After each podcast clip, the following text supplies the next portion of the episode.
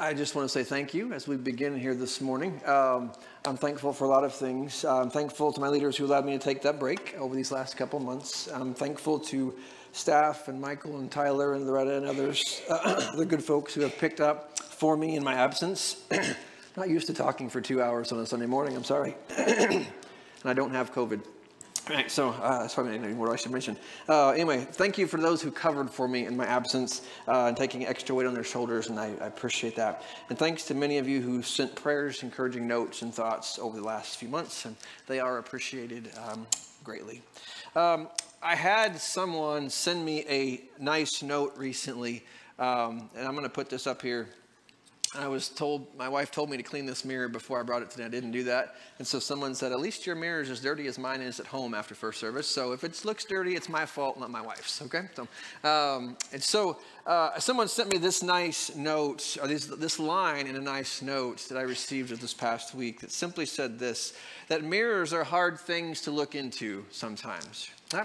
You ever feel that? Um, that is true physically, depending on, on your level of beauty in the world, but uh, it's, I mean that metaphorically. Um, that's kind of been a, a good summary of what I've tried to do this past few months. Um, whenever you look in the mirror, you see blemishes, imperfections, scars that maybe uh, you're not pleased with. Um, and, and, looking into the mirror uh, to reflect, to refocus, repent, rearrange, re energize, it's not always enjoyable, but I pray that I come out the other side with it a little bit better off than I was before.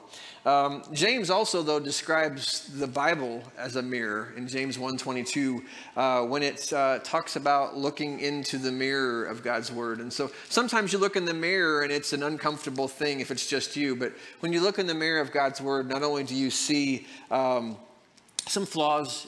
You're confronted with your sinfulness, but, but you also see grace. You see God's leading into the life He invites us for. And so, um, mirrors are sometimes hard things to look into, but they are, are necessary, right? They are helpful when used rightly. And so, uh, I share that as a metaphor, kind of what I've been doing, but I also share it because I think it fits well the theme of our day today. We're going to talk about racism, um, which this may be my one shot to preach for you. Preaching on a topic like this can end your life or quickly or career, but I want to try not to do that. We want to deal with this issue with grace and kindness today.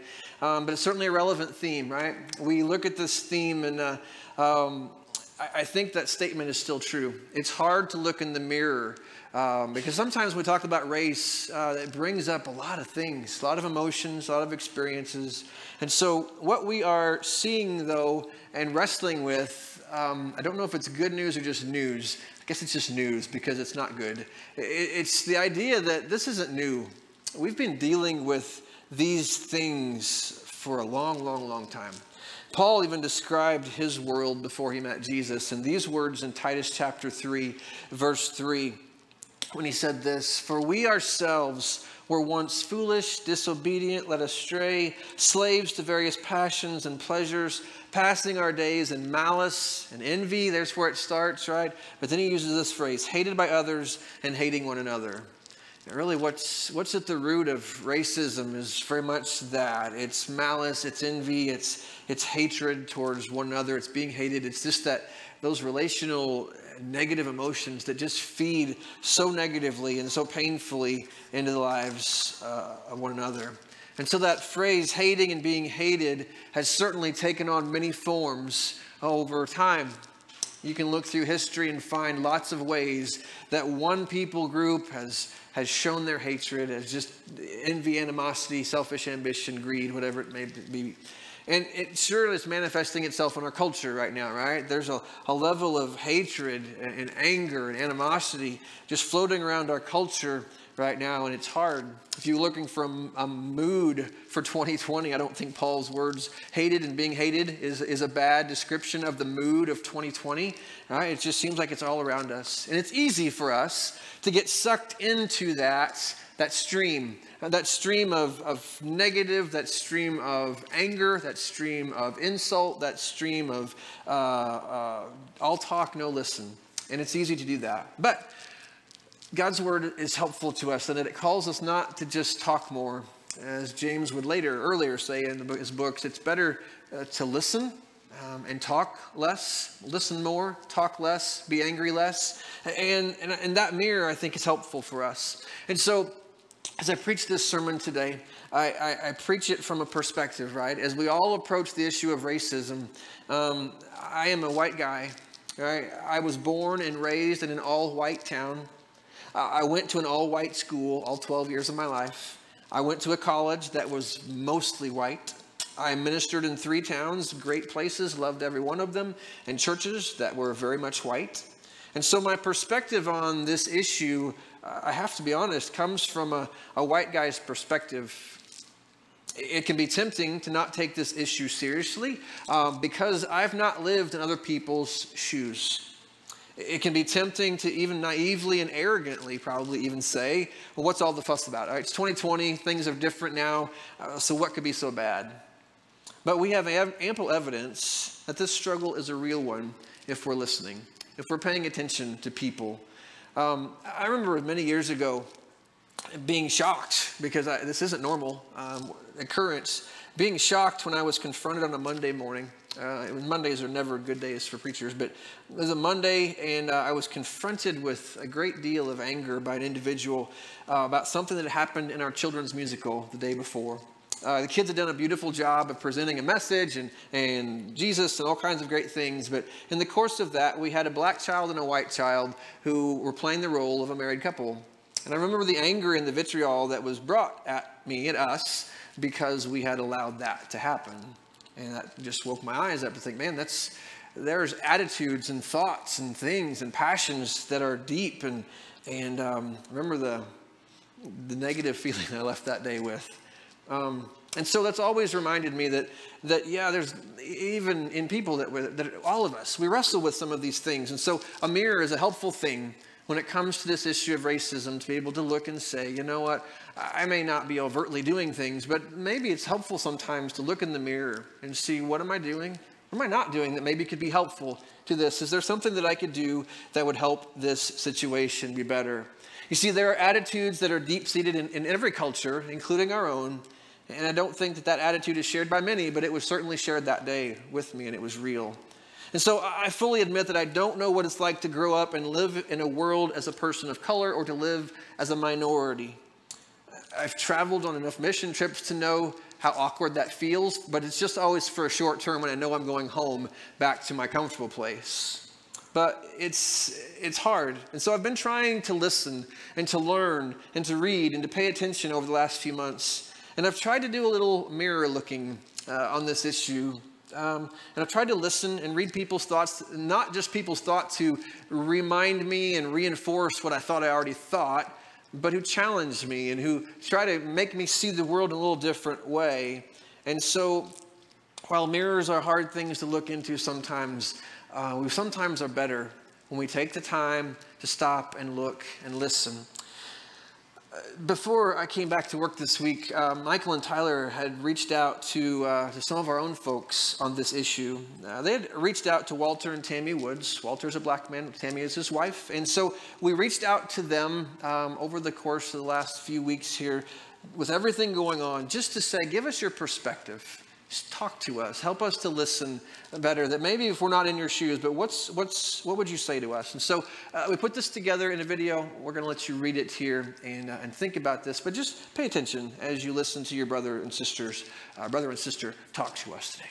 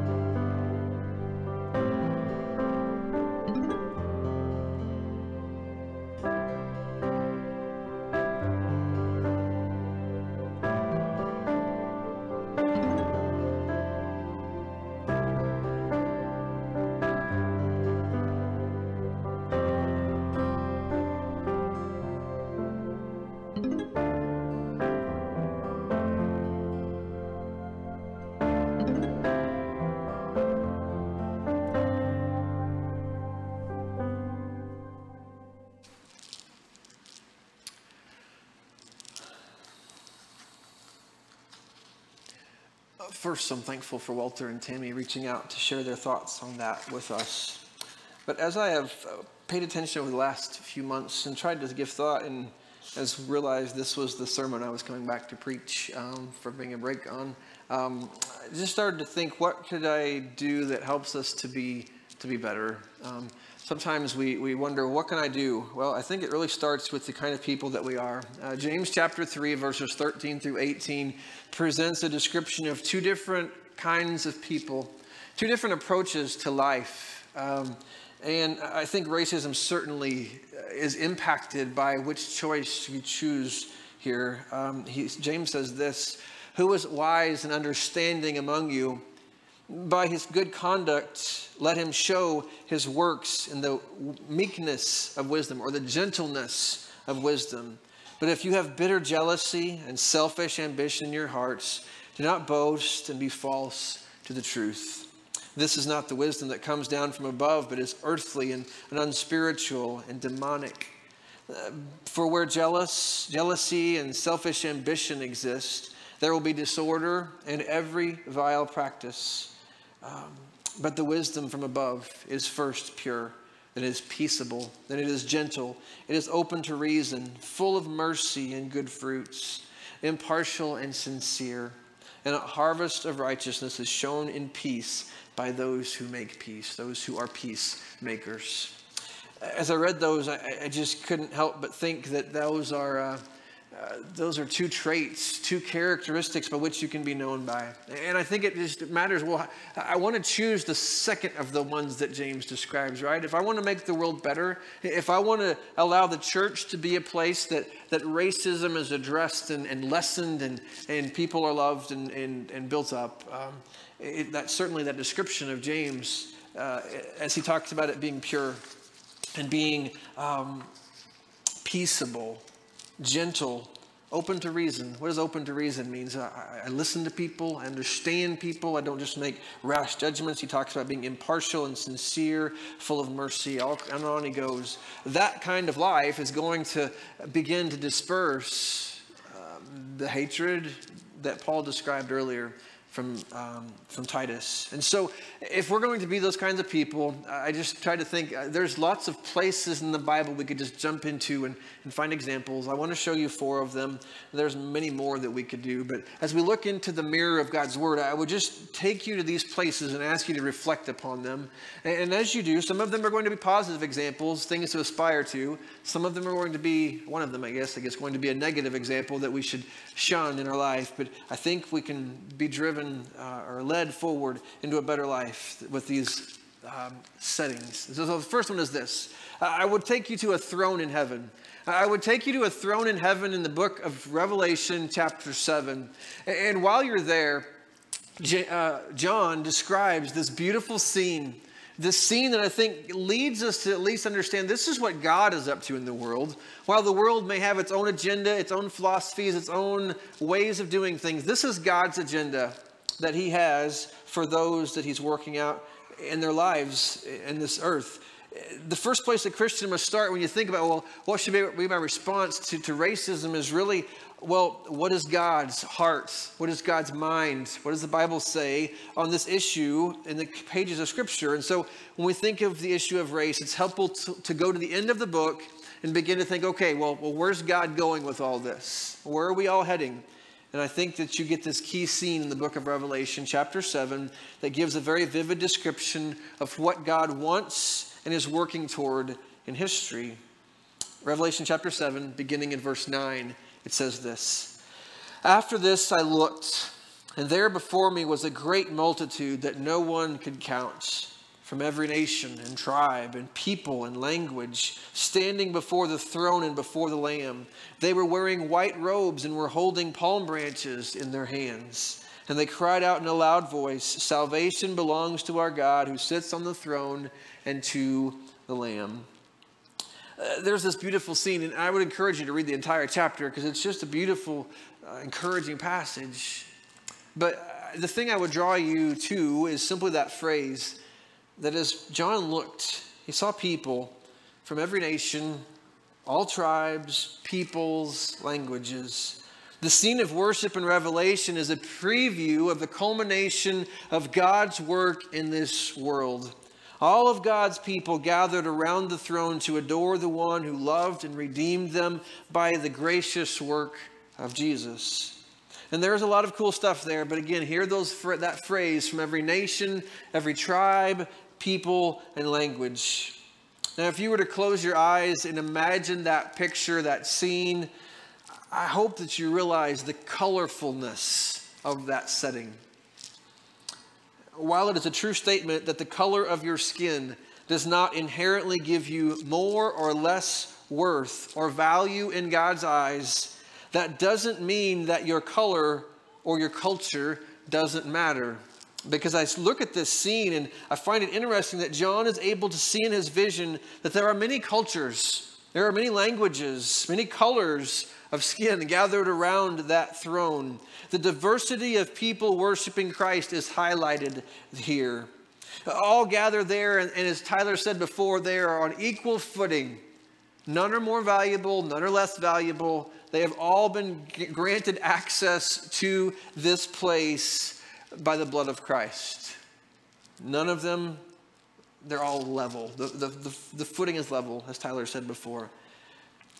Because Jesus at the center, the one who captures their attention, who has captured their hearts and imaginations, there is no more focus on the issues that divided them, but they are brought together in oneness around Christ. And so, as you look at world religions, Christianity is a little bit unique in that it is not an ethnic religion. You can look at a lot of major world religions, and while there are um, worshipers from all kinds of perspectives, oftentimes the predominant group that practices that religion tends to have a, a similar ethnic or color uh, to them. Islam tends to be people uh, of Middle Eastern descent, uh, although not true, but 80%, that's that stat I saw. Buddhism tends to be more Asian, and those who adhere to that, again, certainly not every place, but, but the key foundation for it is. But Christianity always tends to jump across racial lines and, and ethnic cultural boundaries, it isn't limited to just one racial group. It started as just a, Jewish group of people in the backwoods of the Roman Empire, but it quickly began to jump fences and, and walls of, of, race and culture and other barriers. It quickly brought together people from a, a broad uh, spectrum read through the book of Acts sometimes and just begin to take notes of, of all the times that a, a racial wall is bumped up against. All right, you start off with, again, just Jewish people, and pretty soon you get into the early chapters, seven, eight in there, and all of a sudden, what do you find? You find someone's preaching to the Samaritans. Now, if you study your Bible, you know that, that Jews and Samaritans, they hate each other, right? No one, no one would bring those people together, but but Jesus brings those people together. They center their lives on Jesus, and no longer are they worried about so much being Jews and Samaritans, but he brings them together. He, he jumps over a fence, a relational, uh, cultural barrier. He brings them together. You keep reading into chapter 10, and there's this huge uh, section where God has to go to dramatic means to get Peter to go in even to the home of a Gentile because Peter's been a good Jewish guy and you never did that. But God went to extreme measures to show Peter that I want them as much as I want you. And so by the end of chapter 10 of Acts, you've got another fence that is jumped, and there's Jews and there are Gentiles together, brought together in the name of Jesus. Now, it wasn't all hunky dory. It was hard because mending or melding those things together was very, very difficult. But they were one in Jesus. And it just continues on. And, and so someone has described that the followers of Jesus, if you were to look at that scene around the throne, that probably 20% of them are followers from Africa, 20% are followers from Asia, 20% are from Europe, 20% from North America, 20% from South America. So just imagine that, that blending of color, a mosaic, someone described it. I think it was DC Talk, maybe. I don't know. Somebody described it as a mosaic that just, that it's a melting of all kinds of races. And so when we live out our world, it's easy for us to get a little nearsighted. We don't see the big picture. And so we see it only through the lenses of what we're familiar with and what we're comfortable with. But really, if you look at where the gospel is growing, um, it's in places where people have more black skin and brown skin than have white skin. And in fact, if it hasn't happened yet, there will be more Christians in China than there are in the United States uh, very soon if it hasn't happened yet. And so when we look at this from a, from a church perspective, from a Christian perspective, um, race is a very different issue because I want all the races together in, in Christ because that's the goal. That's what John is showing us here in John chapter, or excuse me, Revelation chapter 7. And so it gives us this picture of where it's all going. It's kind of a culmination. Genesis chapter 12. What did God say to Abraham? Uh, through you, through what I'm going to do through you, I'm going to bless all the nations on the earth. Matthew 28, go to all the nations and preach the gospel to them. Acts chapter 1, uh, you'll be my witnesses in Jerusalem, Judea, Samaria, to all the ends of the earth. And you find that culminating in that vision in, in Revelation chapter 7. And so that's God's heart. That's God's goal that He's leading us to. And so, if that's where he's trying to take us to, centered around Christ, um, gathered with races from all over the world, then how do we have that happen? I, th- I would take you to a second place. There's a teacher's prayer on a mountain. I would take you to the teacher's prayer on a, on a mountain and just remind you of what Jesus prayed or taught us to pray in Matthew chapter 6 when he said this This then is how you should pray Our Father in heaven, hallowed be your name. Your kingdom come, your will be done on earth as it is in heaven.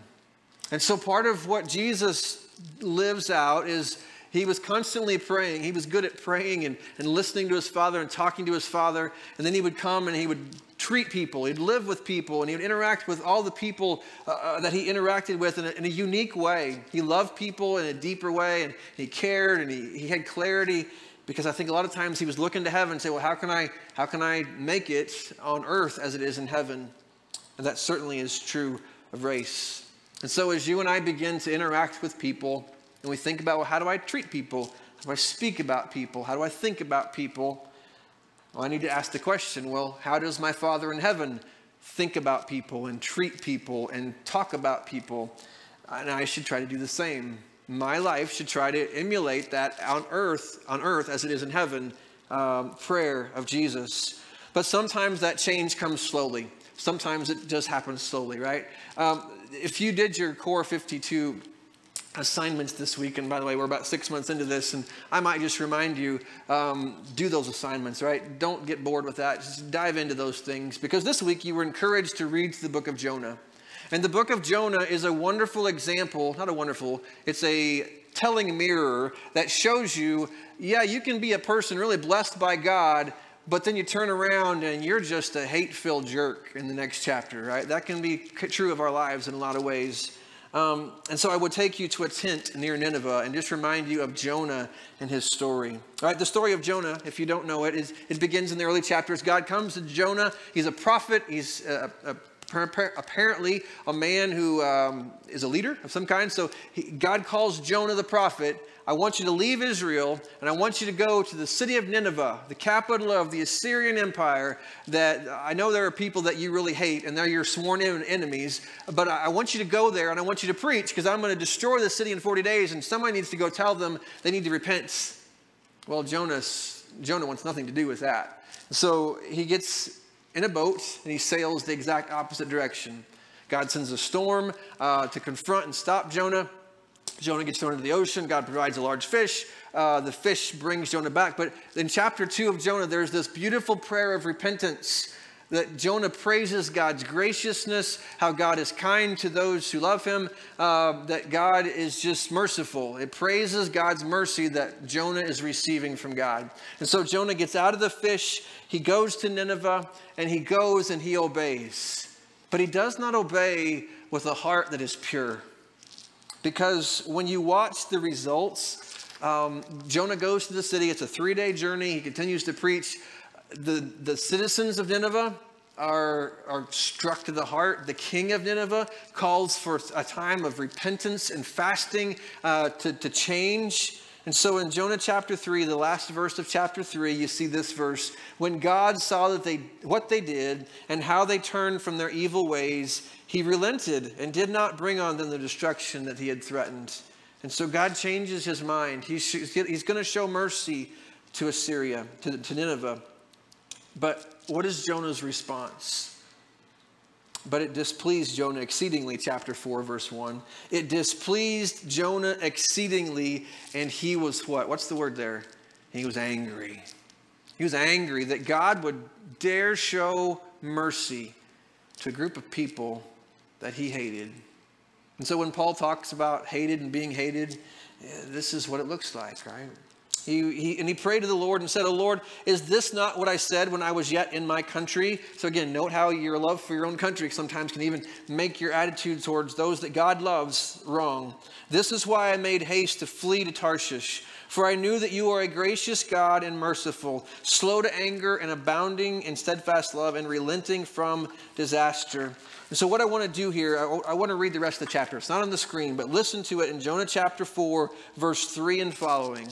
He says, Now, O Lord, take away my life, for it is better for me to die than to live. So Jonah would rather die than see his enemies spared and even prosper in God's mercy.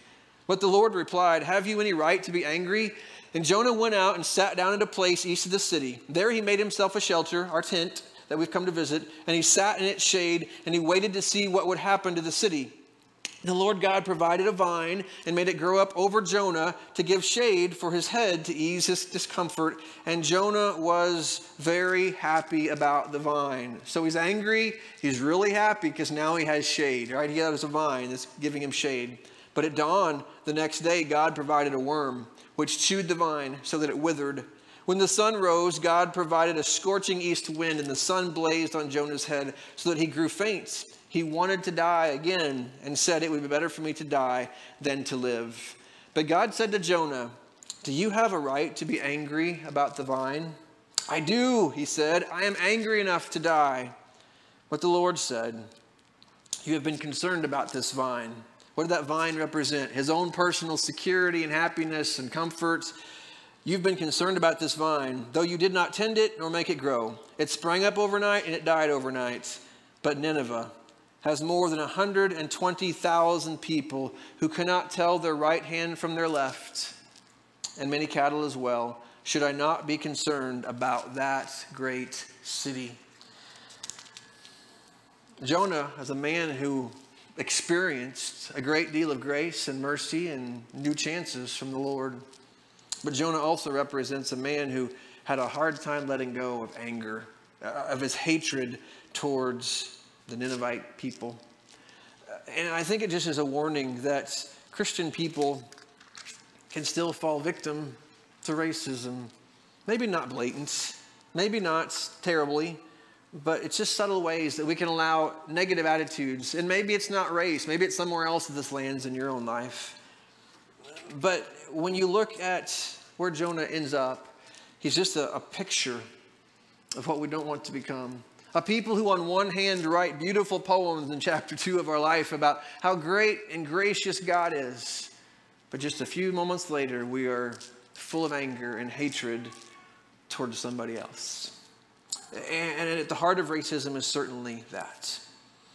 And so the tent near Nineveh is an ugly picture, an ugly reminder of what we must allow God to fight against. To look in the mirror regularly to say, God, is there that kind of hatred? Is there that kind of indifference, of misplaced priorities in my own life?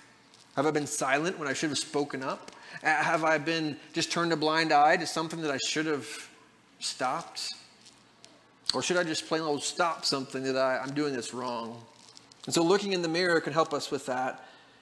But we'll never do that. Again, we look at the, the end, but the path to a heart that is right with God is not found in just trying harder. It's found, the last place I want to see, show you is a tree in Israel. There was a tree in Israel in which a man was hung. And on that tree, he made it possible for us to allow the hostility that lives in our hearts, sometimes towards others, to find a place to die. I don't know how the world deals with these kinds of issues. Actually, I do. You just look on the news, and the world has all kinds of ways of dealing with, with racism and anger and hatred and injustice. But for Jesus' followers, there's a different way. We have a king to lead us, and so often it's easy to just get sucked into the world's ways, but Jesus presents a different way. His redemptive love that transforms all our relationships, both with God and with others, with each other.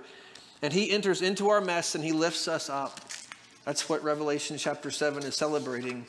I want you to listen to Ephesians chapter 2, where Paul says this But now in Christ Jesus, you who once were far off have been brought near by the blood of Christ. There's that cross, that tree. For he himself is our what? He is our peace. Who has made us both one and has broken down in his flesh the dividing wall of hostility. So he's talking partly about our hostility with God. Our sin creates that.